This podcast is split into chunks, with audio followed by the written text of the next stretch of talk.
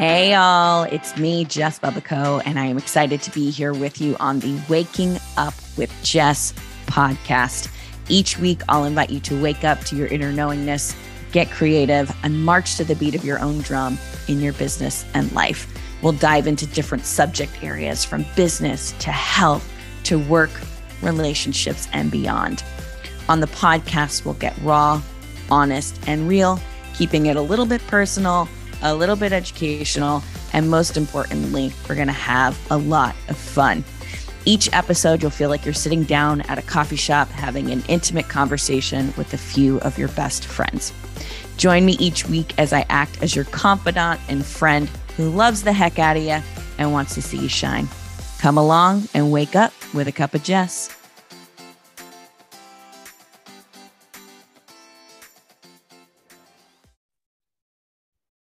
Hey, everybody, and welcome back to the podcast. I am very excited to have Jenni Crowther with me here today. We're going to be talking about the new moon, the last full moon we experienced, and who knows what else will come up today. So, Jenni, thanks for being here with me. Hi, Jess. Hello, Jess's audience. This is a nice, nice new place for me to be.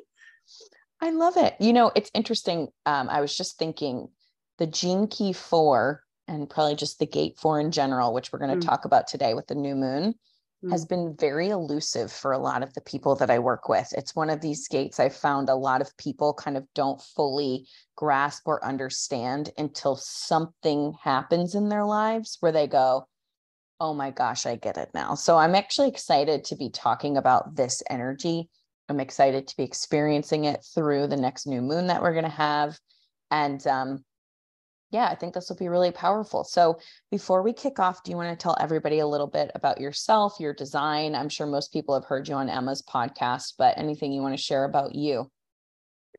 I mean, ba- the basics are I'm a splenic projector. I'm non-motorized, so I have none of the motors defined. Um, my I'm a five one profile, uh, and I'm on the left angle cross of the Clarion two. So, Beautiful.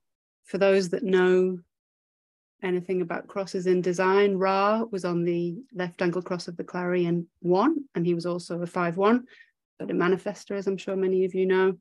Uh, so I'm kind of the flip side, if you like. I, I think of people who were born on my birthday, uh, which is the opposite of opposite side of the wheel from Ra's birthday, as the yeah the feminine version of that of that cross. His his uh, personality sun was the gate 51, and his personality Earth, the 57. And I'm the flip side of that. So he was shock first, but gentleness underneath. And I'm mm. gentleness first, but there's a level of shock underneath my delivery. Uh, someone, someone said to me the other day, You're so gentle, but like real talk gentle, like not soft, fluffy gentle. There's like a there's a harder kind of truth edge, like a little truth bomb underneath there. Yeah. So yeah, so that's kind of how I uh, how I roll, how I come across. I love that. I was just thinking as you said that about the um like the gentleness and the softness um versus the harshness. It's really interesting to be able to see other people who have a similar incarnation cross to you and how they explore and share their incarnation cross differently. Like mm-hmm. even um I've met a lot of people who have the right angle cross of the Vessel of Love one, which is what I have. And then um, I have a slew of people born right around like June 23rd. Mm-hmm. I think that's the two. I'm assuming it's a two, right? It's, gosh, I should know this because my best friend is on this cross. I can't remember. Yeah, I think it might be. Is I it think four? it's the Maybe two. it's four. No, I, I think it's the two.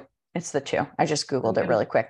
Good. Um, but it's really interesting to see the differences between what they're they tend to have similar kinds of work or working in similar places and then have these um, it's almost like i've noticed a lot of people who have the right angle cross of the vessel of love one which would be the 25 and the 46 the sun and the mm. 25 on uh, sun the earth and the 46 on the conscious side having mm. um, a lot of people talk about the nervous system and I've seen a lot of people with the 15 and the 10 talking even about things like money. And so it's just kind of interesting mm-hmm. to see and, and always growing and changing and evolving in that process. So it's really kind of cool to be able to look at the similarities and in incarnation crosses with people born close to you, people who have it in other area, uh, you know, other whatever section. What are they called when you call? I don't even know different sections of the year. So whether Quarters.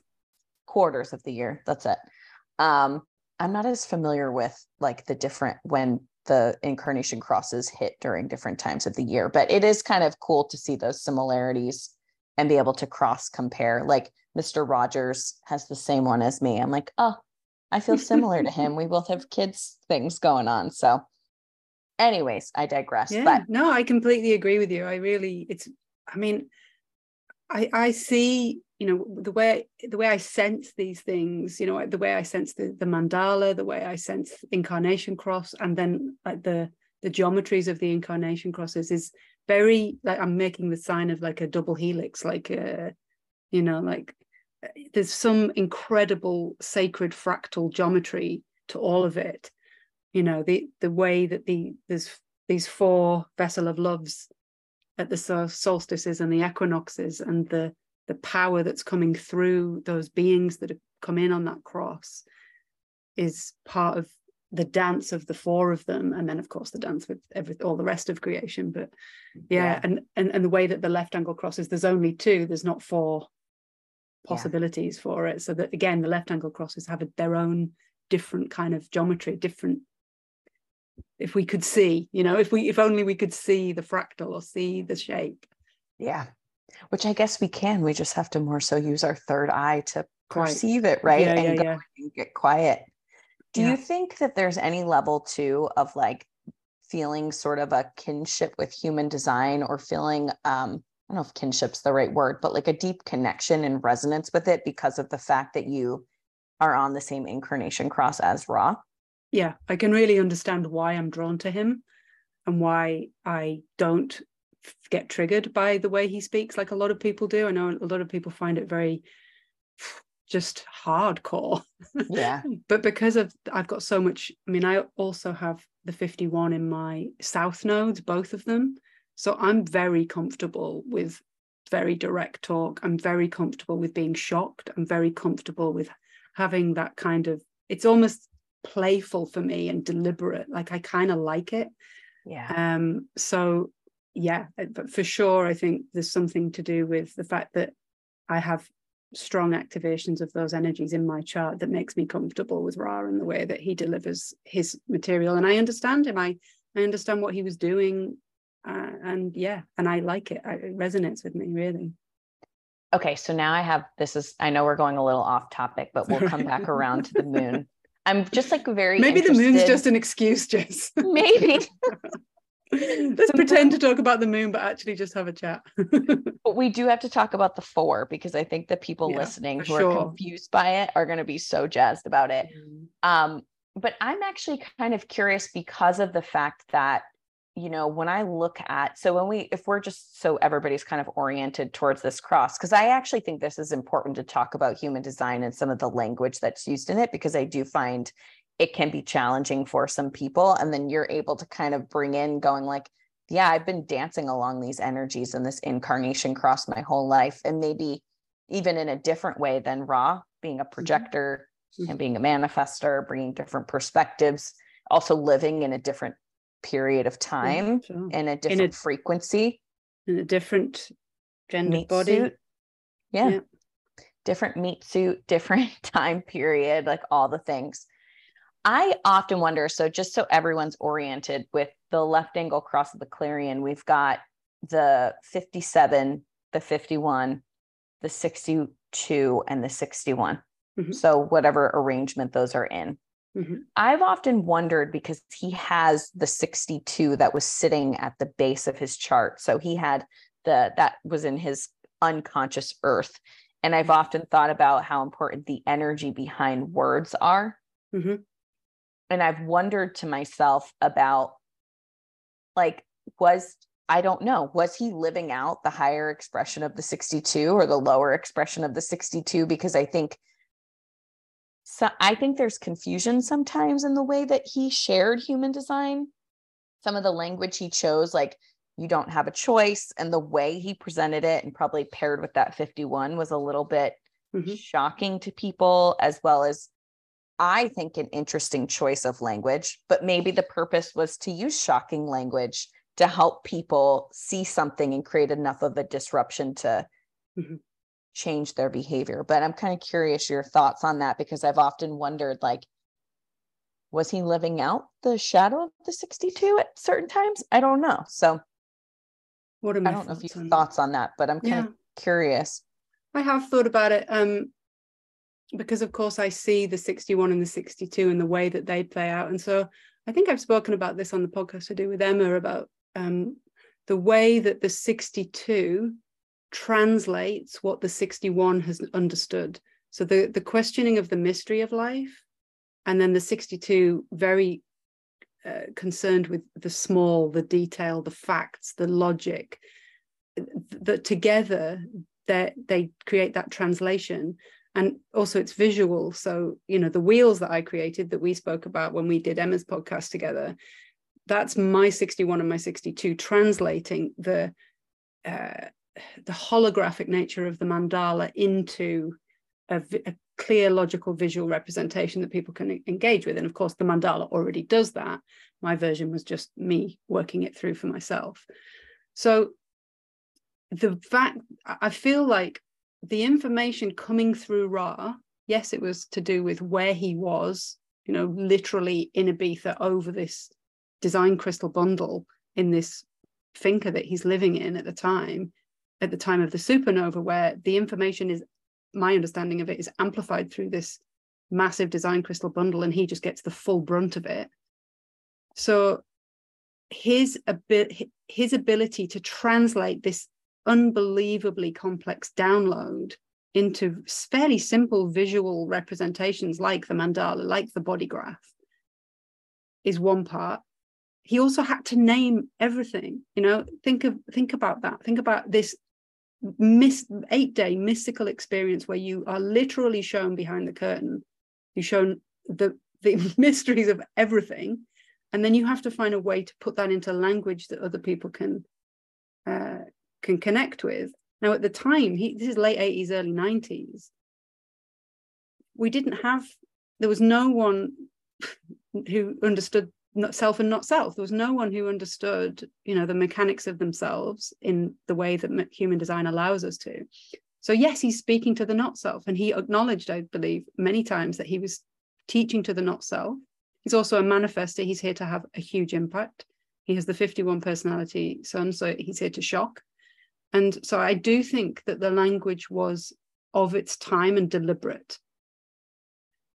But I also think that like i i don't for the most part reject the language of traditional human design because i feel like the vibration of the words that were chosen I, I feel like if i'm rejecting them that's something in me that hasn't quite understood the vibration of the word i actually feel like if i'm being triggered by these words it's just a word you know mm-hmm. like it's mm-hmm. just a collection of letters in mm-hmm. a particular order so I'm curious, like I gravitated towards the gene keys for a, a, large part of my journey with these systems because of the kind of the transformational way that Richard Rudd has used the language.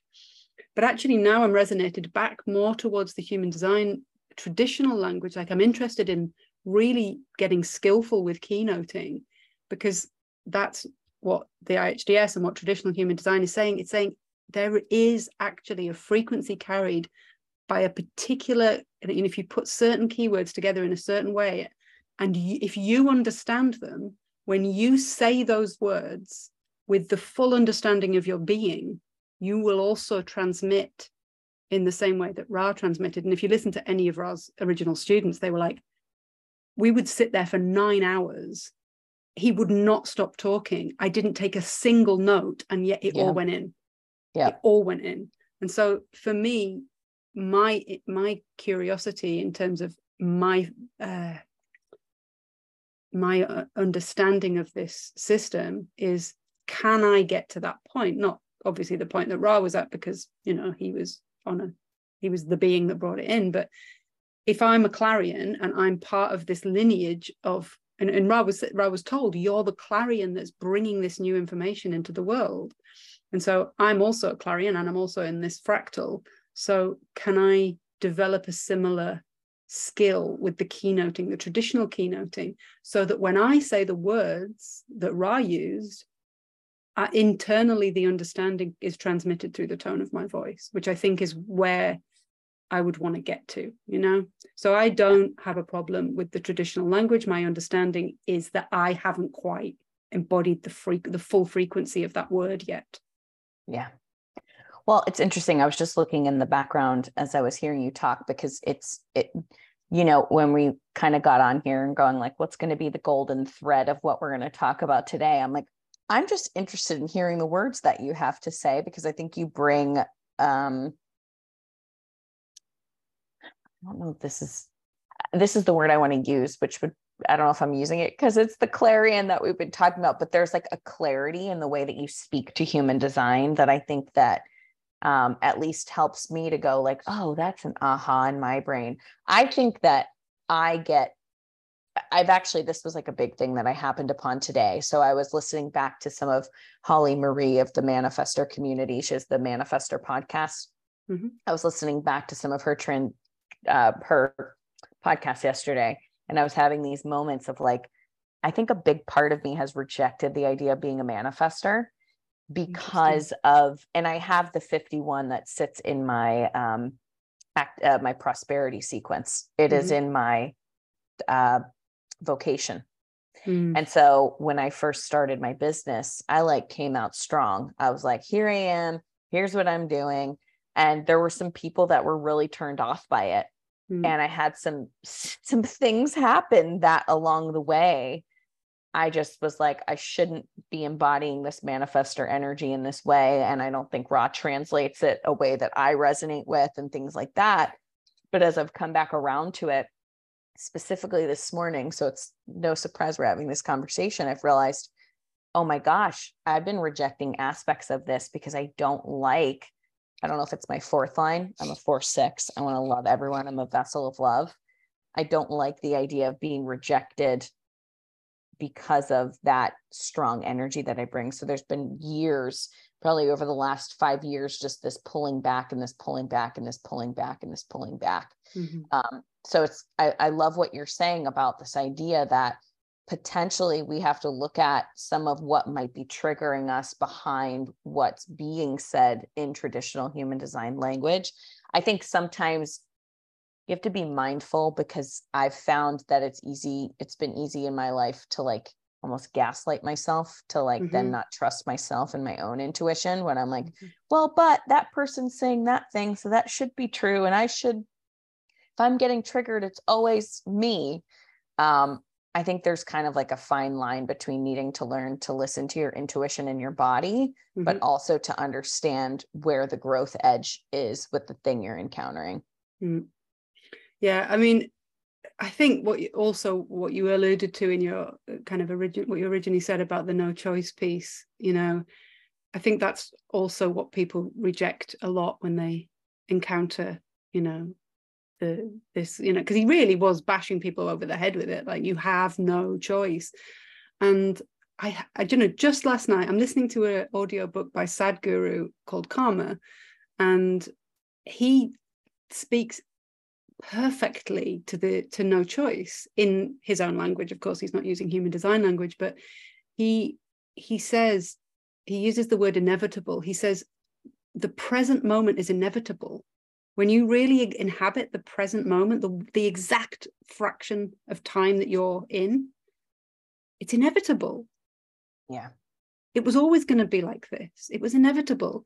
And then he says, Is the next moment inevitable? And he says, It is not.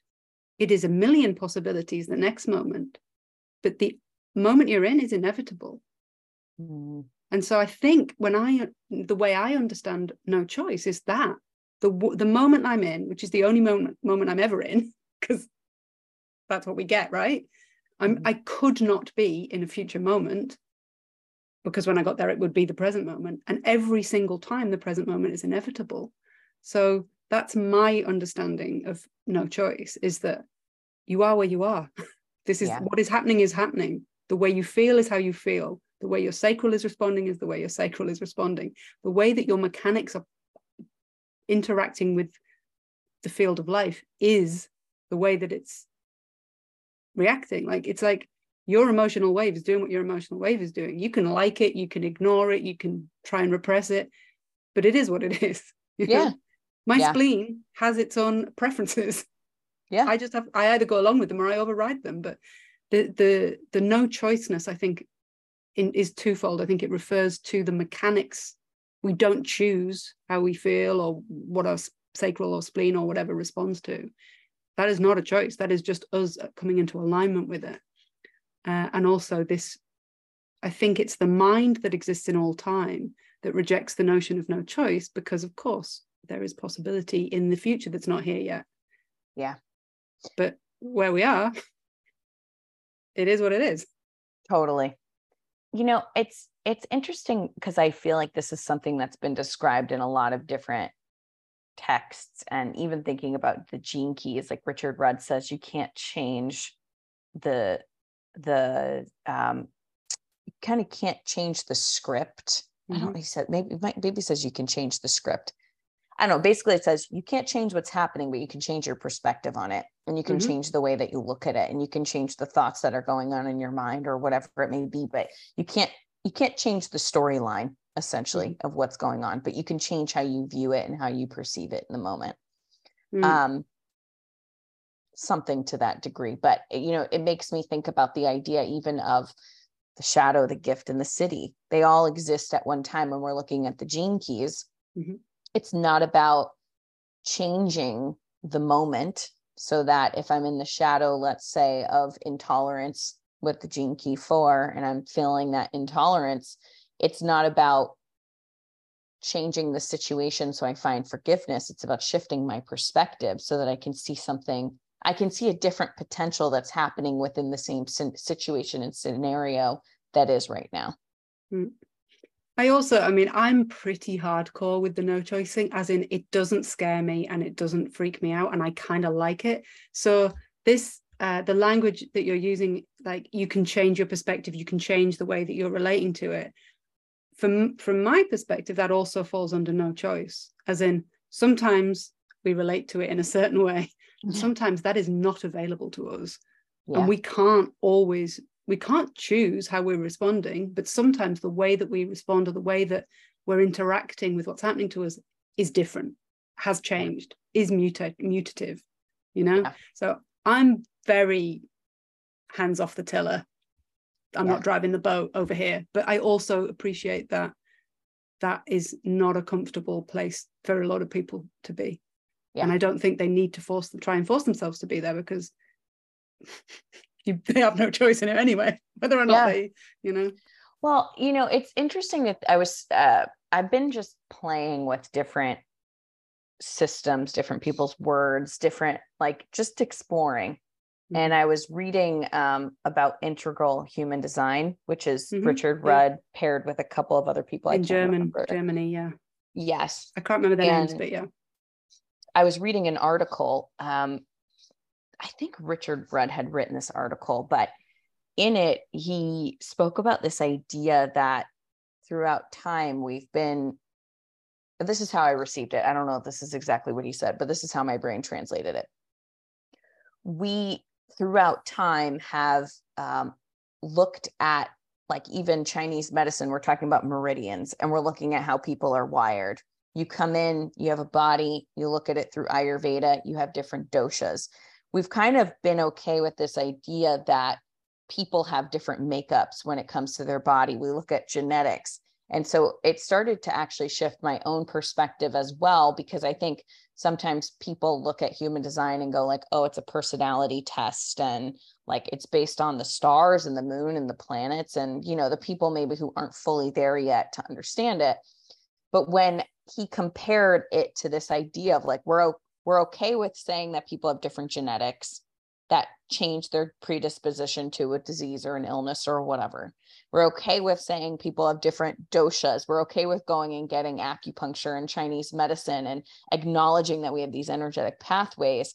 Why wouldn't we think that the wiring of the personality and the body and how the body responds to life would be different for every single person on the planet?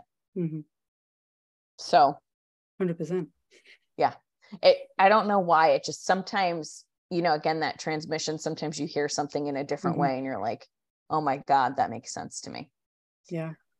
Um, you talked a little bit about programming partners and you were talking about how the 61 and the 62 interact. Mm-hmm. Um, and I really liked what you were saying. Do you want to share a little bit about how you view programming partners and how those opposites kind of dance with each other?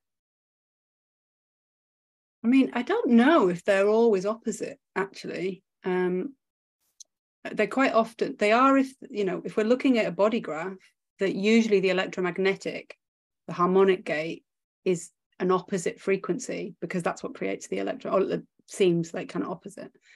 Um but i don't necessarily know if programming partners even though they you know sit on the opposite sides of the mandala are or are opposite in in their nature i think they com- they're complementary actually is how i think i would like they're balancing they're balancing energies. Like if you if you're all shock and no gentle you're not going to get anywhere with anyone right? You're just going to everyone's going to be all on the defensive. And if you're all gentle and no shock you're not going to cut through. The gentleness is going to be like what? Just nothing. Yeah. Candy floss whatever you know? It's no substance to it. No actual nutrition in there. Yeah. So i yeah i really like the the the balancing of these energies and um, I mean if we if we do ever get on to talking about the moon um, we can get into it now we can start to talk about it there's yeah. still the the balancing effect of uh you know the sun the moon and the sun pulling the water on the planet and creating you know and then the earth rotating inside this water bubble this like elliptical water bubble which we perceive as the tide coming in and out but is actually the earth spinning inside an elliptical water bubble mm which is the pull of the sun and the moon. And just mm-hmm. oh there's they're everywhere you know? When you look at these uh, balancing opposing forces i mean that's what human design says right? It's not a universe it's a biverse. Everything is in polarity duality it's all balanced.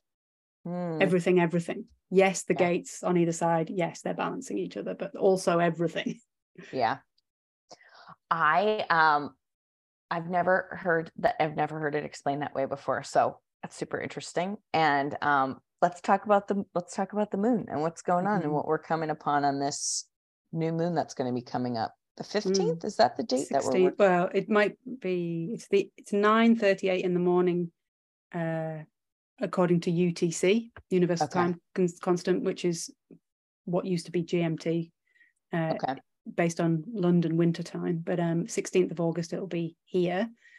Uh, that's 10:38. So yeah, it'll be 16th of August for you guys as well in the US. Okay. Amazing. Maybe on the other, maybe Australia and New Zealand get it really early, really late on the 15th. Yeah. Okay. But I, I I think of it as a 24 hour period really in terms of um the energy, like the potency of that energy yeah um and we yeah we should talk about it because it was the moon that kind of brought us together and we i feel like uh the where we are now so we're in the we're actually in the lionsgate portal today the 8th of the 8th uh, mm-hmm. uh, as we're recording and we had this kind of inkling that the moon might want us to talk about it mm-hmm. and then it's in august in 2023 and it's the there's two super moons full supermoons on the 1st and the 31st. The 31st is also obviously a blue moon because there's two uh, full moons in a calendar month.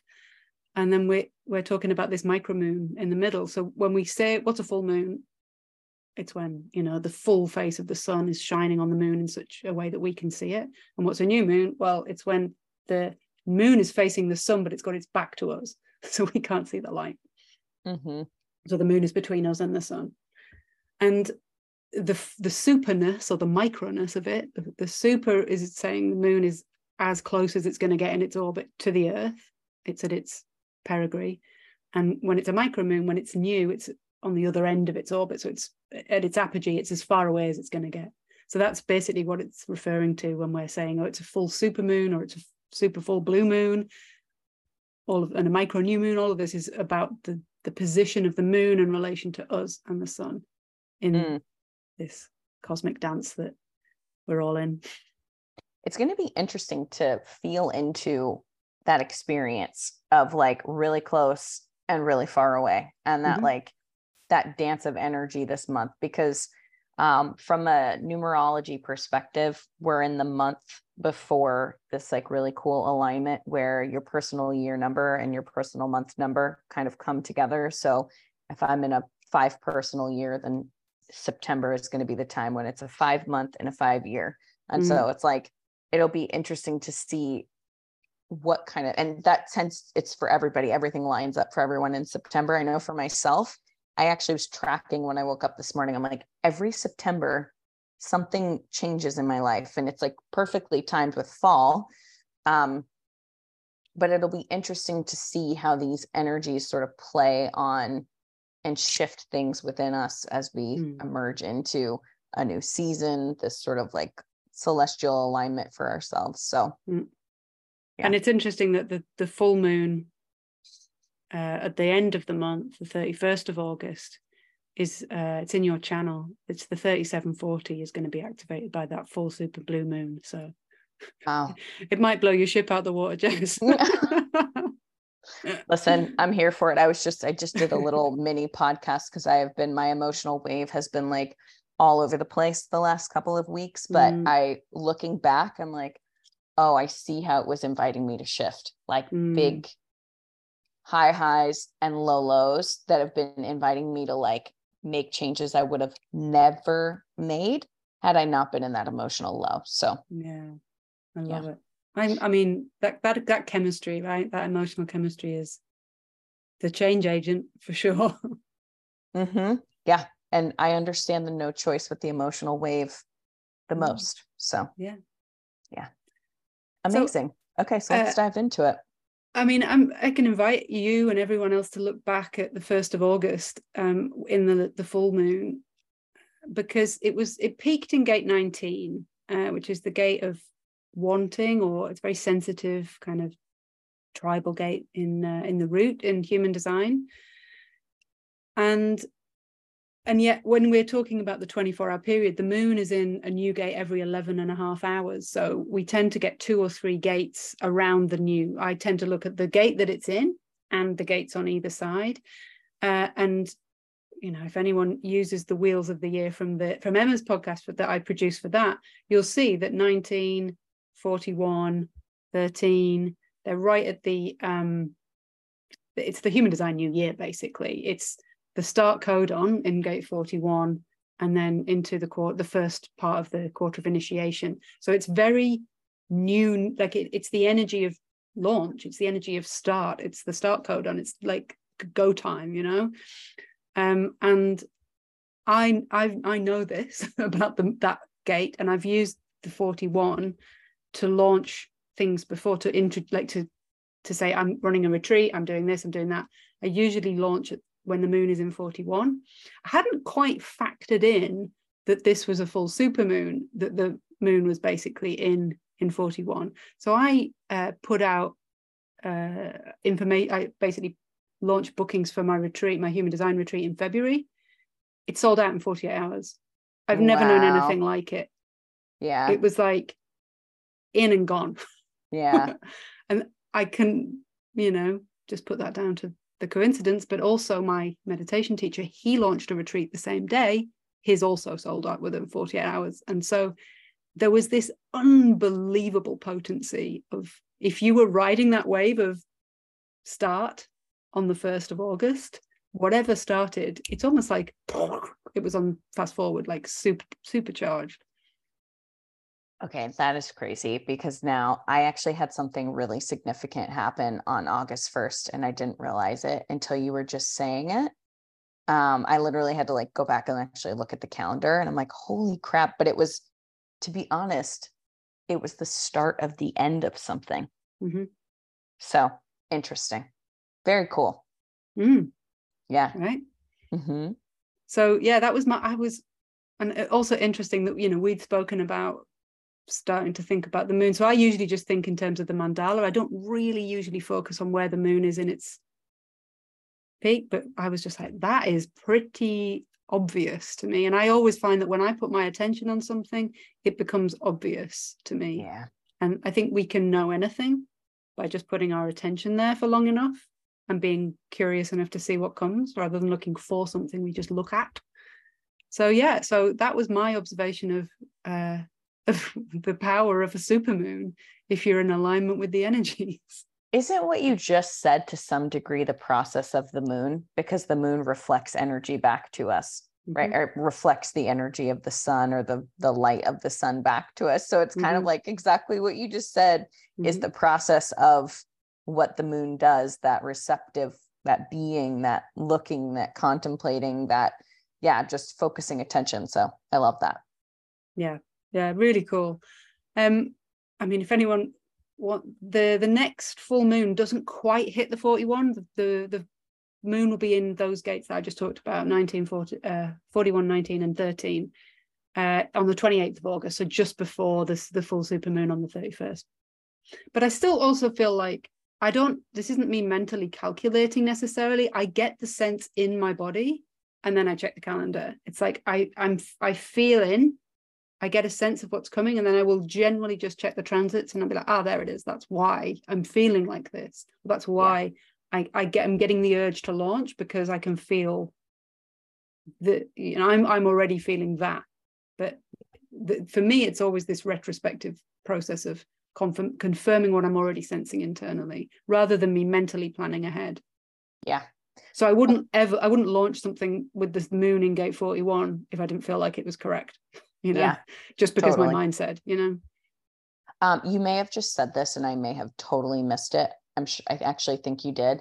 Is it that the, the so the moon is in a gate and then the nodes are in certain gates? So it was the so when you say those three gates, you said the 14... I'm talking about the 24 hour period where the moon is. So we're talking about full moon. Okay. And it the moon is going to be in three gates in the 24 hour period of its fullness. Okay. You know, gotcha. it's going to peak in one gate but the gates on either side of it, I think, are still significant. Okay, gotcha. Okay. So if you look at the, the wheel of the year, you'll see the gates on either side of it. So yes, gate 19, but also gates 41 and gate 13. Okay, amazing. So when we talk about gate four, we're also talking about the gates on either side of it, which is gate seven and gate 29. Okay. Okay. Amazing. Do you know, I love, I really love what you've just said about four being a mystery because it's one of the mystery gates. I also think, um, it's it's something that's eluded me for a very long time, and uh, I had a session yesterday, which is always the way. The universe brings me the right information at exactly the right time, with a client who has four as their personality sun, and so I get I got to watch it in action I'm and, curious how yeah, how do you view it? Like what is what's your experience been like with the four?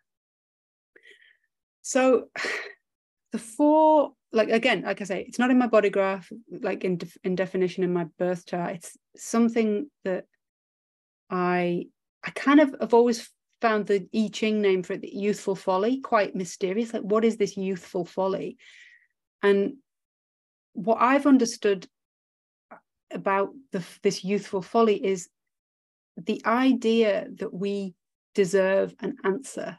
We should have an answer because we want one. That's kind of how I view this. For so, if you if in human design terms, it's receiving the questions of 63, which is the gate of doubt, and it's formalizing them into some kind of answer to answer the doubt, like the skepticism. This it's the beginning of the scientific process or the questioning process. It's this logical, hmm, is it though? I want more information. That's what doubting is. It's like, I'm doubtful about this information that I'm receiving, or I'm doubtful about this thing in society. It's the energy to mentally question something. It's and, and it's a logical pattern. So it's like, we need to retest this pattern. I'm not sure that this stands up anymore, you know. Yes, this has been received wisdom for decades, but is it really accurate now? Can we retest the pattern so it's that it's the beginning of that process in the 63 and then the four is the energy that starts to uh, to formalize some way of logically testing the pattern or making sense. That's what it's supposed to be, create the formula. But it, my observation in it in its immature state is this youthfulness this this immaturity to it which just wants an answer. Like it doesn't even it's not even bothered about going through the logical process. It can't like it's like uh, because then you've got to go into the whole rest of the logic circuit right? It's got to go there it's got to go through. It's got to, you've got to be in the 952 for a bit. You've got to concentrate on the details. You've got to go through the 1858 you've got to go through the process of like perfecting and perf- like, there's a whole process of testing that has to go on with this pro with this logical circuit. But if you just want everything dealt with at a mental level without actually bothering going through the hard stuff you get this youthful folly like just give me the answer. Like i just want to know.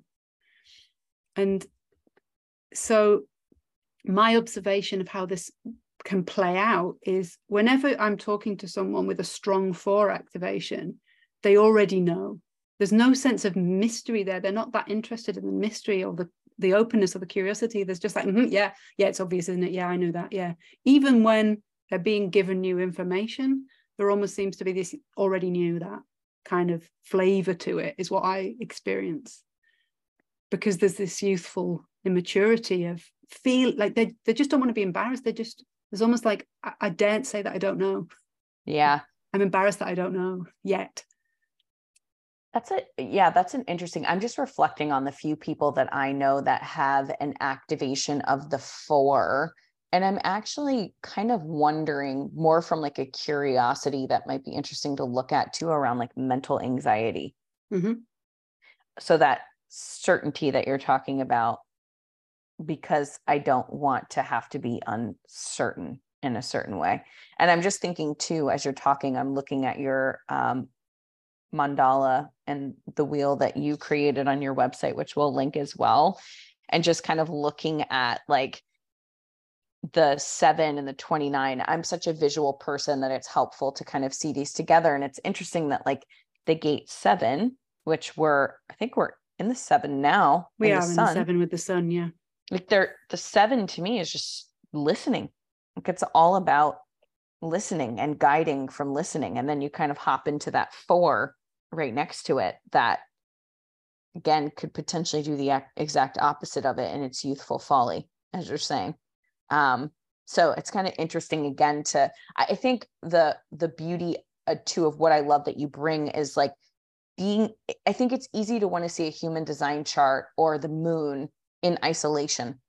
Mm-hmm. like this is what's happening with the moon today. I have the gate four but there's so much that's happening in the dance before and after and the opposites yeah. and the yeah. sort of the geometry of everything that's happening at one time in this cosmic soup that we're dancing in but i think we've learned to kind of isolate specific things and look at ourselves through the lens of specific things mm-hmm. versus mm-hmm.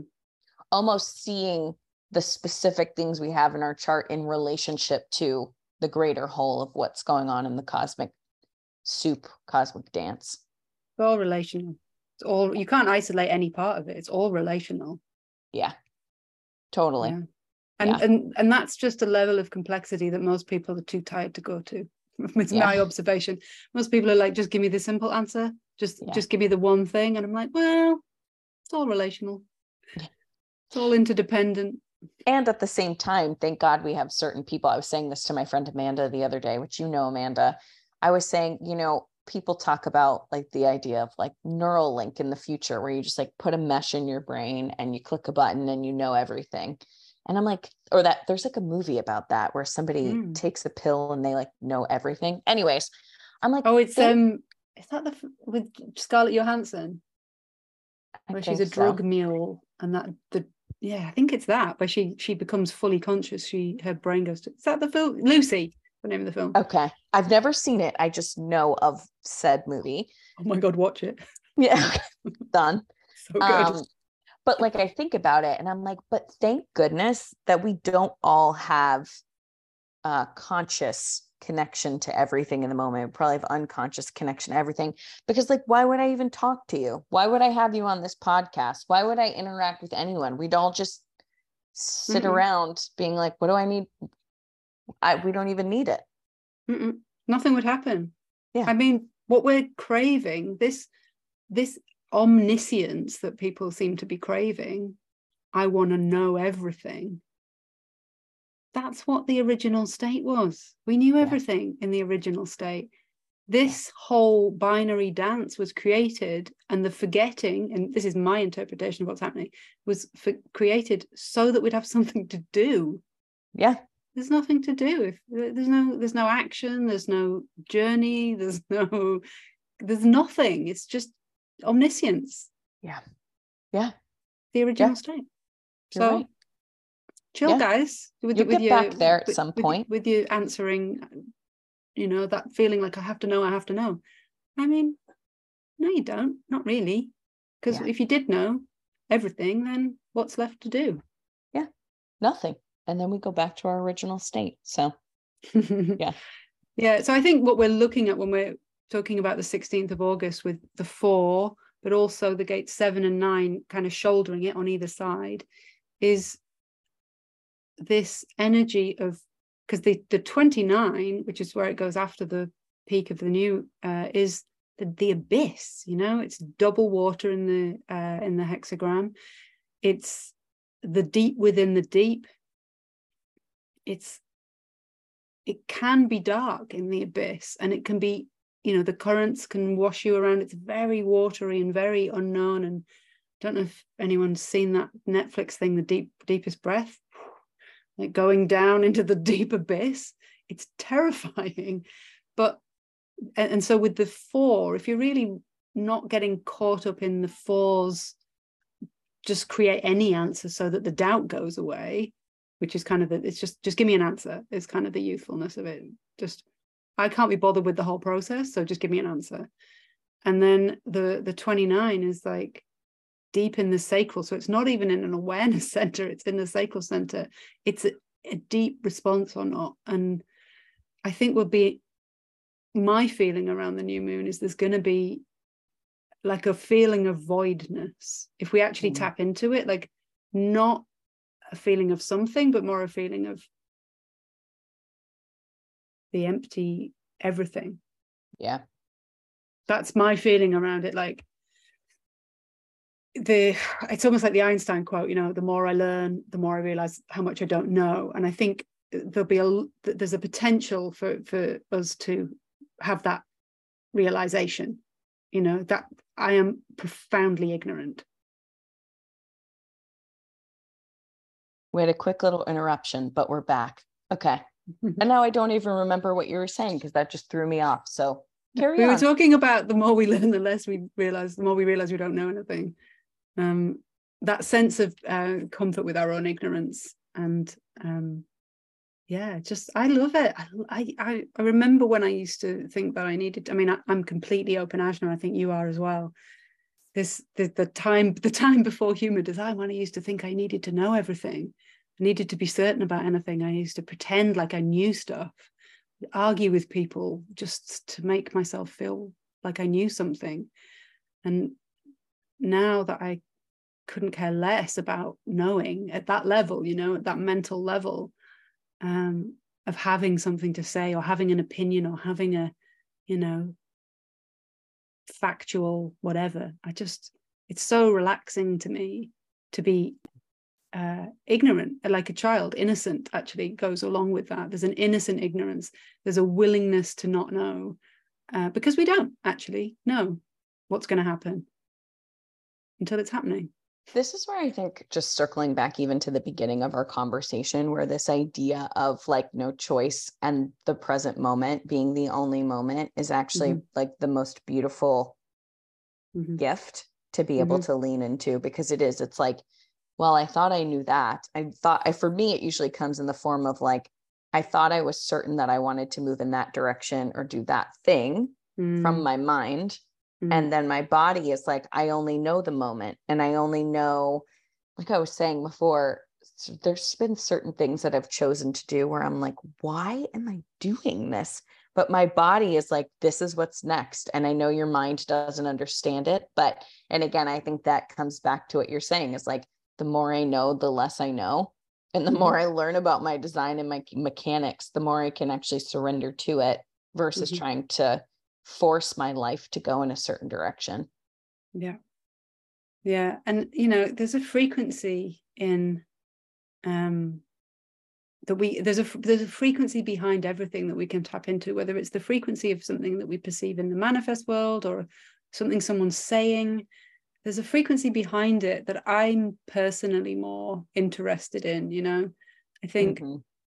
this tapping and I, i've done this quite a lot with my uh, one-to-one clients in the last month really is encouraging them to find their own inner anchor the thing that actually anchors them in this life. Like what are you actually doing here?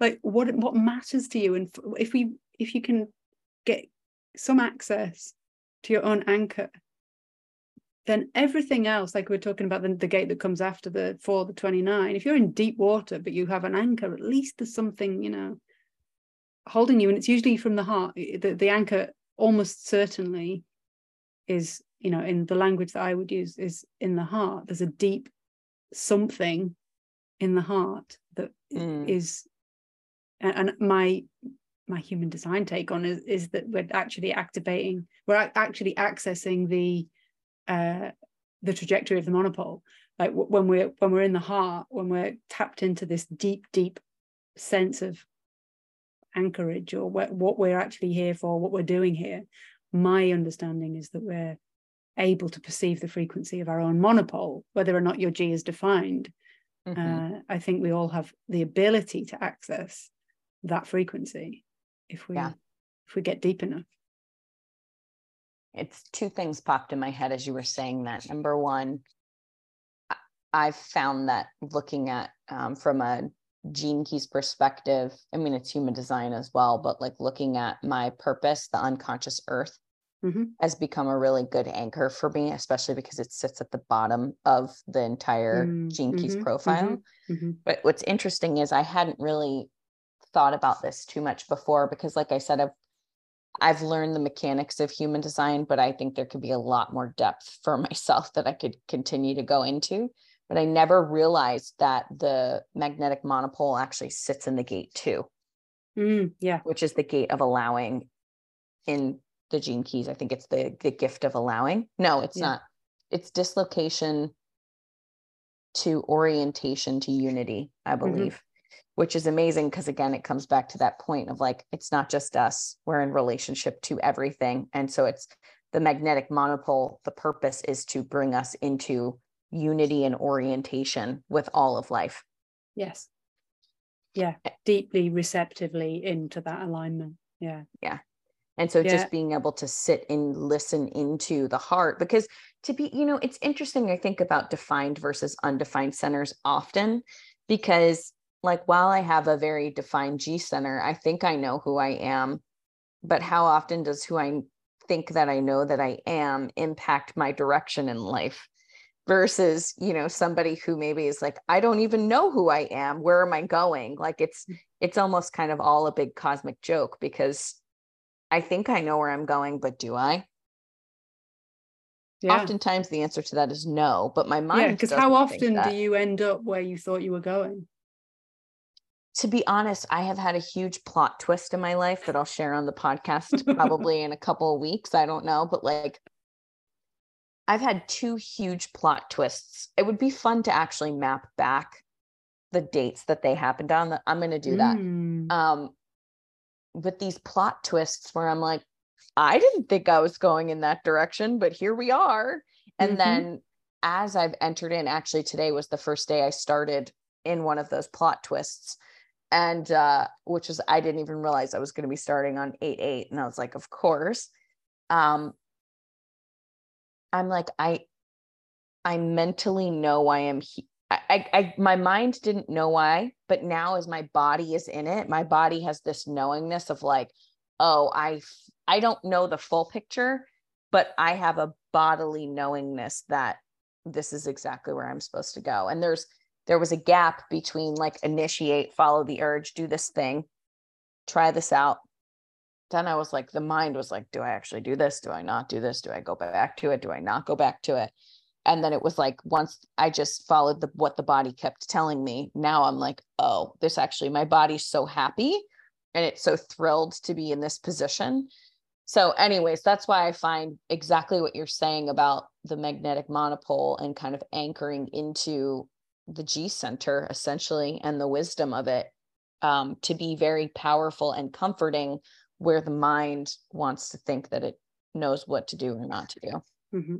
And it's almost like the mind tries to abstract because there's no the G center is not an awareness center. The mind tries to abstract it to create a sense of identity that's uh, describable to other people, that's linguistically, I don't know, coherent. But yeah. Location, feel location is all like you are where you are. You are mm-hmm. who you're with. You're what you're doing. Like you are this. It the, the abstraction of who I think I am is of no relevance because if we're looking at this too, who we are is where we are. Mm-hmm. Yeah. I love that. Who we are is where we are. Yeah. And how, again, just uh, uh, thinking about sitting in that cosmic soup as well, where you're like, it, it's like who you are is where you are in like connection with people, but it's yeah. also within connection to the soup. And that's when that idea of like, for me, when I first heard no choice, I was kind of like, I don't believe that. But then mm-hmm. at the same time, I'm like, we, I think in the Western world, especially, have been conditioned to think we are separate from everything. And if the energy is always changing, mm-hmm. then I have to trust and believe that if a bird knows to go fly somewhere else because there's a hurricane coming far, far away, um, but there's something in them that's telling them to move, then I have to act. I can actually find comfort in this idea of no choice because the no choice is my body actually telling me it knows exactly what it's doing. Mm-hmm. Yeah, so, magic, this thing. Magic. magic knows exactly. I have no idea, but this thing seems to know. So exactly. I'm going to follow it because I have no other choice but to. So I love that we ended up on no choice as our main topic, actually, not the moon. I know. Is there anything else you want to share about the moon or that we should? I mean, I'm interested actually just before we close off about the because I've talked a lot about the human design perspective on four, but I'm just interested to see what the gene keys brings in, you know, with intolerance, understanding, forgiveness. From like if we think about four and its position in the in the ajna and what I was sort of describing. What is your take on on four from a gene keys perspective? You know, it's one that I will admit I haven't gone as deep into mm-hmm. as uh, other other gene keys that I've had direct experience with. I don't have the um, an activation within the four, but I can speak to my experience of being around people who have the four and I can mm. speak to how I kind of receive it in those spaces. And I will say, um, you know, I think in the shot, if I look at it from that shadow perspective, there seems to be sort of that deep hunger for understanding. It's mm-hmm. it really isn't under it's a it's a hunger for understanding. And I think yeah. What I think I've actually seen most is the if there's a four, if the four is activated in like a prominent part of the chart, the idea of where does that thirst for understanding I don't know if inhibit is the right word because I don't think that's correct, but maybe cover up the connection to intuition. Mm-hmm. And I think that's a big thing that I've seen with people that I know with the four in a prominent place has been the invitation to move from the thirst for knowing from a mental perspective into the um the, the word that once comes to me is like the quenching for the soul that comes from the intuitive understanding mm-hmm. and that ability to be able to use the four as sort of a launch pad for keeping an open mind mm-hmm. and kind of i guess the way that i would see it is that understanding that the the mind is limited in what it can know but the mm-hmm. soul is infinite in what it can know yeah Yeah. So I think that's probably the biggest thing that I've seen is that shift from needing to know mind Mm-hmm. to um understanding that the mind can never fully know and that really the Yeah. intuition and the body is the only thing that can know in the Yeah. present moment. Yeah, yeah, yeah. I would, yeah, I definitely, I can definitely see my own journey through that process. You know, For the, sure. the the yeah, and I think you know, putting myself in in front of genuine masters, genuine people who actually know, really know, and allowing them just the presence of them to reveal to me my own ignorance and for me to find comfort in that that there are beings who know. I love that there are beings that actually know Yeah. i love that there's a few of them left on this planet you know? These Mhm. ancient masters who've been through decades and decades and decades of in the fire of life in the fire of their own mind in the fire of their own body. And they really have something worth the, the frequency that is so secure in its knowledge. There's no insecurity in the in the frequency.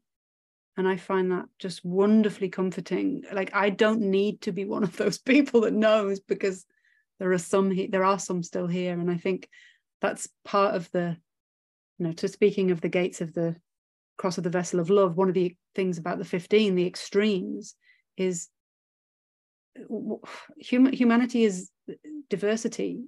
That's its point you know.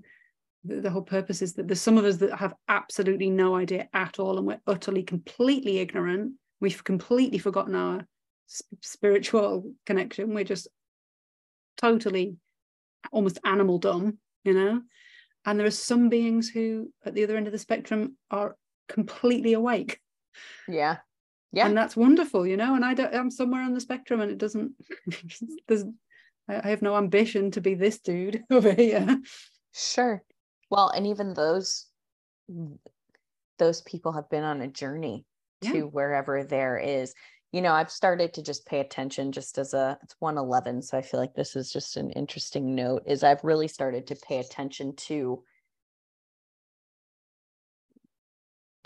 again how my body feels in the presence of different energies and mm. even like what you were saying about Ra that people say they could just sit for hours and take no notes and just receive and the frequency behind the words that are being spoken. I've started to pay a lot of attention to what words and frequencies ignite friction inside of myself or people's presence that ignites friction again what is there to learn from that which is what we kind of started at but Mm. um i don't know i just I, I guess for everybody as we're kind of talking about this journey of going out and connecting with the moon and just seeing like what is brought up for you just this i feel and what i feel like these masters have is just presence it's Mhm. just moving through each moment with a level of presence and feeling and awareness and whether it's presence to the inside the outside the cosmic soup and just um yeah that was what was coming to me as you were talking about the these masters and these people who know it's like that that presence is truly what i think is felt the embodiment of that knowingness of all Yeah, and I, I mean, it'd be interesting. Like we're postulating about the potential impact of the moon in these gates, and then then it'll happen, and then we'll know. Because at the moment, I'm just playing mind tennis. But yeah if we come back again in a week or two and talk about it, then we'll know, won't we? yes We'll Oh, know I what the that. impact was, hmm i love and that it might be completely different to this mind tennis game that we're playing right now. Like, actually, it was nothing like what we thought it was going to be. It was actually much more like this. i know sometimes you just have to show up and allow what wants to come through to come through Mhm. and it will be perfect so thank you for Mm, being here Amen. Thank we you, will Jess. we'll round back out later on we'll we'll come back we'll do a little check-in and see what happens Mm. amazing all right everybody thank you for being here enjoy the moon we'll see you back here soon Hey, hey, thanks so much for being here and listening to this episode of the Waking Up with Jess podcast. If you liked today's episode, I'm going to ask you to do one of three things. Number one, leave a rating. Number two, leave a review. And number three, if you think it could help a friend out in need, go ahead and send it to them. I greatly appreciate your support when you rate the podcast or leave a review. It helps other awesome and amazing listeners, such as yourself, find the podcast. And I love people and I love friends and I love people's friends. So being able to spread the love through your network is another really great way to support people and to support the show. All right, y'all, make it a great day. And I will see you back here on the next episode of the Waking Up with Jess podcast.